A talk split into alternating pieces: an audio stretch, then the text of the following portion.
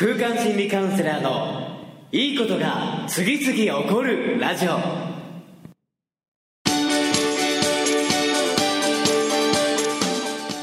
いいことが次々起こりまくっている世界中のリスナーの皆様、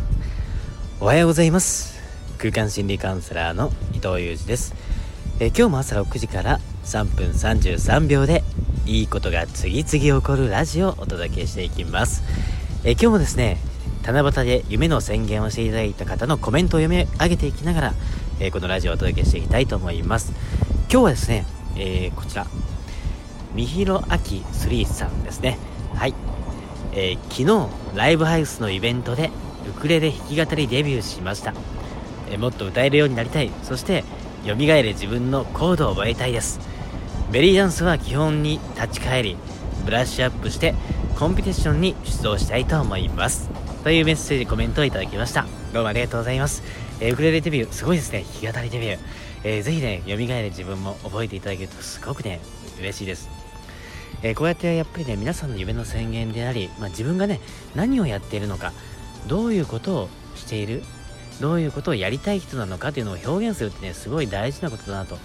えー、僕もね常に思っているところがあるので、えー、今日のテーマはですね、自分が何者であるのかを明確に表現していくというテーマで、このラジオをお届けしていきたいと思います。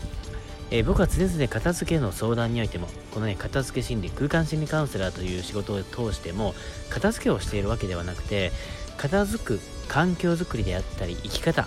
えー、人間づくりのお手伝いをしているのが、えー、僕の仕事の本質になります。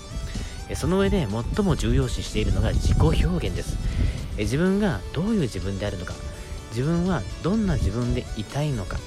それを言葉に出したり、えー、姿形ですね、姿勢に表したり、服装に表したり、表現、声に表したり、表情に表したり、いろんな形で自己表現を自分の心が望む状態に一貫させていく、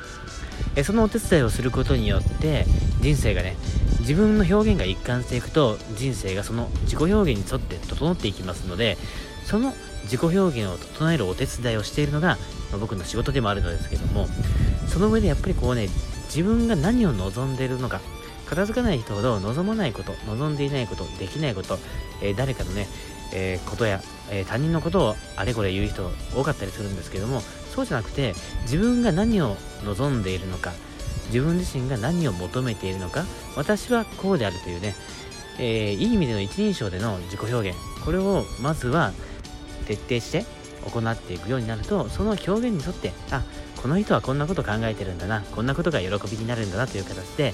自分が何を喜びとするのかを常に語っていく。そうすると人生ってね、どんどんどんどん喜びに満ちていくっていうのをね、え僕もそうですし、関わる人を通しても実感しています。えぜひ応援していますので、楽しんで今日も過ごしていきましょう。では、いってらっしゃい。